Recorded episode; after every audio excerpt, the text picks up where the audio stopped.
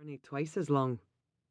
She alternated squeezing and patting Alaric's hand, her eyes troubled as she rubbed her burgeoning belly with her other hand. He pulled her closer so she'd have the warmth of his body. Should you perchance wait another day? It's near to noon already. Maybe you should wait and leave early on the morrow. Alaric stifled his grin. Mairin wasn't happy with his leaving. She was quite used to having her clan right where she wanted them, on McCabe land, and now that Alaric was set to leave, she'd become increasingly more vocal in her worry and her dissatisfaction. I won't be gone over long, Mairin, he said gently, a few weeks at most. Then I'll return for a time before the marriage takes place and I reside permanently at McDonald Keep. Her lips turned down into an unhappy frown at the reminder that Alaric would leave the McCabes and, for all practical purposes, become a McDonald. Stop frowning, lass. It isn't good for the babe. Neither is you being out here in the cold. She sighed and threw her arms around him. He took a step back and exchanged amused glances with Cormac over her head.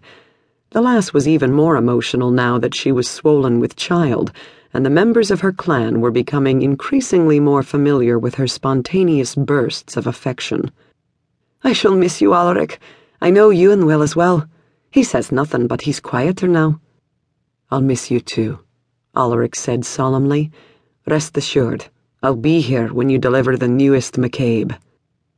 At that, her face lit up, and she took a step back and reached up to pat him on the cheek. Be good to Rionna, Alaric. I know you and Ewan feel she needs a firmer hand, but in truth, I think what she most needs is love and acceptance. Alaric fidgeted, appalled that she'd want to discuss matters of love with him. For God's sake. She laughed. All right, I can see I've made you uncomfortable, but heed my words. My lady, the laird has spotted you, and he doesn't look pleased, Cormac said. Alaric turned to see Ewan standing in the courtyard, arms crossed over his chest and a scowl etched onto his face. Come along, Mairin, Alaric said as he tucked her hand underneath his arm. I better return you to my brother before he comes after you. Mairin grumbled under her breath, but she allowed Alaric to escort her down the hillside.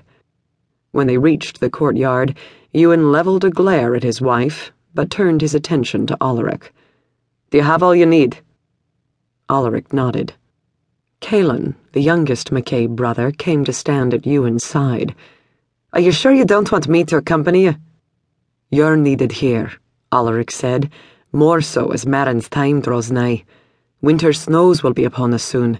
It would be just like Duncan to mount an attack when he thinks we least expect it.